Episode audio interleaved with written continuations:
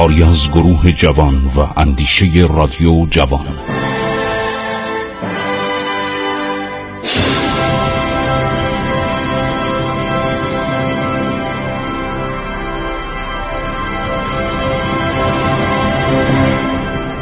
بسم الله الرحمن الرحیم.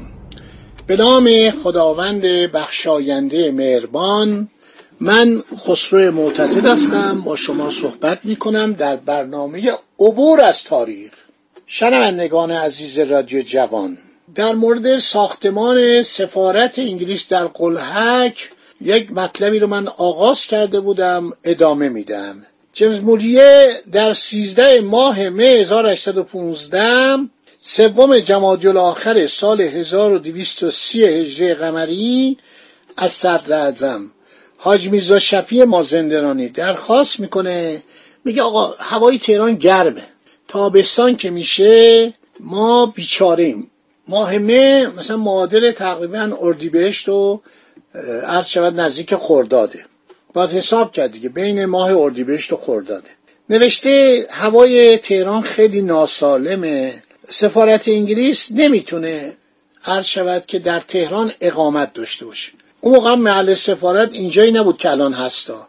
الان سفارت انگلیس در ابتدای خیابان فردوسی شمالیه. یعنی بعد از چهارراه استانبول سفارت انگلیس دست چپ این ساختمون مال سالهای دوره سلطنت ناصرالدین شاه.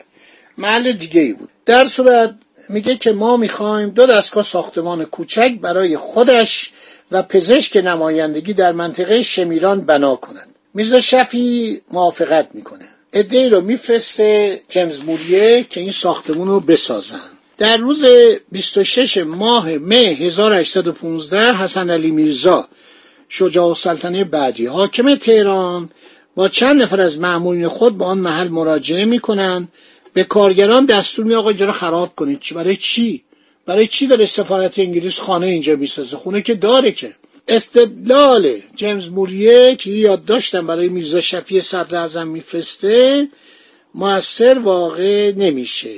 نوشته من ناراحتم. اعلی حضرت پدر نواب والا نواب والا یعنی والا حضرت. ایشون دستور دادن ایشون موافقت کردن که ما یک جایی در تابستان داشته باشیم. اعلی حضرت از قدرت و اختیارات نامحدود برخوردارن. حالا چرا ایشون مخالفت می‌کنن؟ من نمی‌دونم. چه دشمنی با من دارن؟ موریه نوشته مسئولیت دفتر سفارت انگلیس رو ایشون اومده لغو کرده نقض کرده. چون ما مسئولیت دیپلماسی داریم. اینجا را علا حضرت موافقت کرده بودن علا حضرت فتریشا که ما در اینجا یک امارت تابستانی بسازیم برای آب و هوای خوب قلحک. قلحک خنک بود دیگه درخت داشت و شمال تهران بود و اون موقع مردم می‌رفتن به قلحک می‌رفتن به شمیرانات. شمیرانات یعنی تمام این نواحی شمال تهران در دامنه های کوه البرز. تمام مردمی که دستشون به دهنشون می‌رسید در تابستان می‌رفتن به شمیرانات. از ونک بگیرید اوین بگیرید درکه بگیرید بروید تا سوهانک و ازگل و اوشان و فشم و همه اینها مردم می‌رفتن تو اون باغا چادر می‌زدن یا اجاره می‌کردن یا خونههای داتی بود. همین قلحک قلحک پر از خانه هایی بود که میساختن برای تابستان مردم.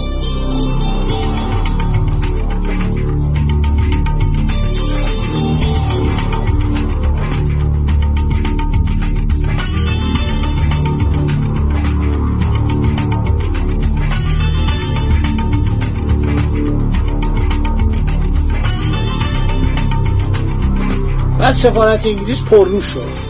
چون مردم ایران و دولت ایران زیاد قوانین بین المللی رو نمیشناختن. اومد گفت این عرض شود دهکده قلحک ملک پدری منه. هر کی بیاد قلحک تبعه دولت انگلستانه تحت الحمایه دولت انگلستانه.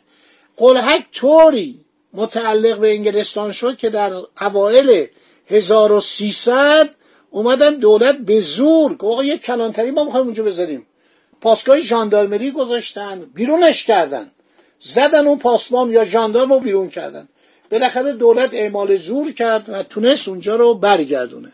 کپتولاسیون که لغو شد قلحک و زرگنده. زرگنده هم مال روسا بود. پرچم روسیه اونجا گذاشته بودن عقاب دو سر روسیه. خیلی خوب. موریه میگه چرا به محل سفارت در قلحک در تابستانگاه سفارت اهانت کردن. دولت هم جواب نمیده. باز یادداشت میده. یادداشت رو میده برای میرزا شفی چون هنوز ما وزارت خارجه درست حسابی نداشتیم. بعد نوشته من 24 ساعت پیش به شما یادداشت دادم و شما باید رضایت ما رو جلب کنید. من در نزد دولت مطبوع خود مقصرم. دولت میگه تو چرا اقدام نکردی؟ حالا دروغه اون موقع که تلگراف نبود که این با لندن تماس بگیره 24 ساعت دولت انگلستان به این ایراد بگیره. برای ارسال نامه و برگشتش به لندن حداقل دو سه ماه وقت لازم بود. گاهی بیشتر پیک سفارت باید بره عرض شود که عثمانی از عثمانی سوار کشتی بشه در یکی از بنادر عثمانی. حرکت کنه مثلا بندر اسکندرون بندر حیفا. بندر یافا اینا تو فلسطین بود اولی تو سوریه بود. یا بنادر دیگه. بلنشه بره اترابوزان بلنشه حرکت کنه بره مدیترانه رو. به آخر برسونه جبل تارق رد بشه بره به اقیانوس شود که اطلس شمالی بره به انگلستان. یا باید از تو فرانسه بره. چون فرانسه می‌دید که بین مدیترانه و بین انگلستان جزیره انگلستان که 244 هزار کیلومتر وسط داره از خراسان کوچیکتره به اونجا برسه. بنابراین بره و برگرده طول می‌کشید. حداقل سه چهار ماه طول می‌کشید. اگه می‌خواست از طریق جنوب آفریقا بره شیش ماه طول می‌کشید. یعنی نوشته که دولت من منو مورد عرض شود بازخواست قرار میده چون آثار خفت و تحقیری که از نظر مردم جهان ببینید چقدر درو نسبت به انگلستان و عظمت انگلستان تأثیر می‌ذاره عرض شود که من باید اینو پاکش کنم. اینو بزدایم دولت ایران باید اصخایی کنه. بالاخره جیمز موری انقدر دشمنی با بندازه این نداشت. خیلی این با ایران بد بود. همه ایران مسخره می‌کرد.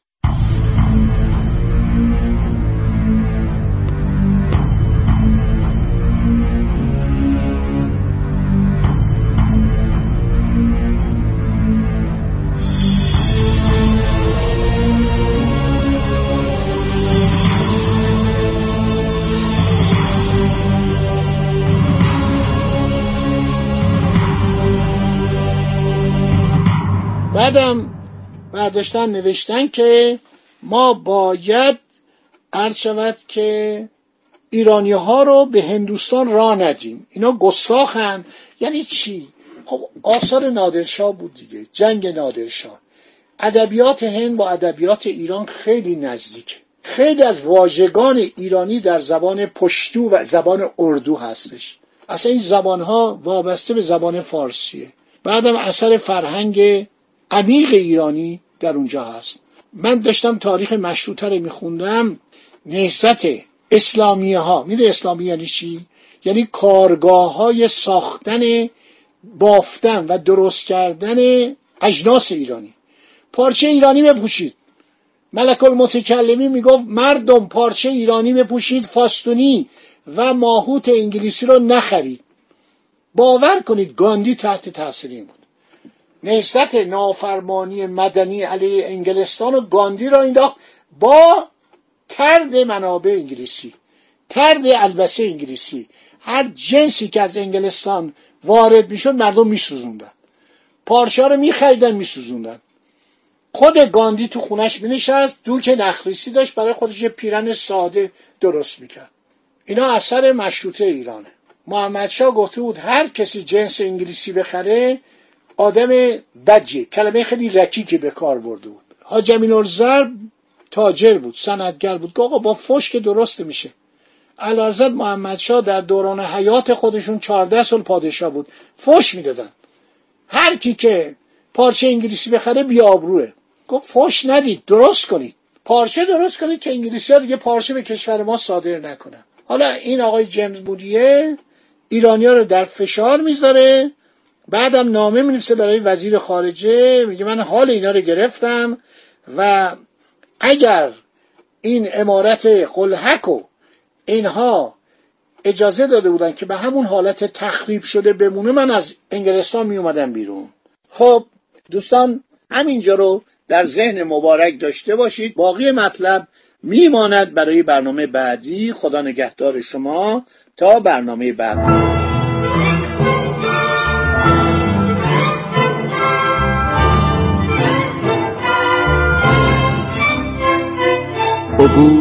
از تاریخ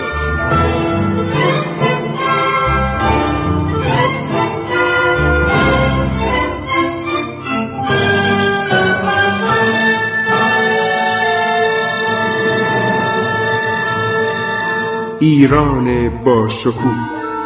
سرگذشت ایران ما به روایت خسرو معتزد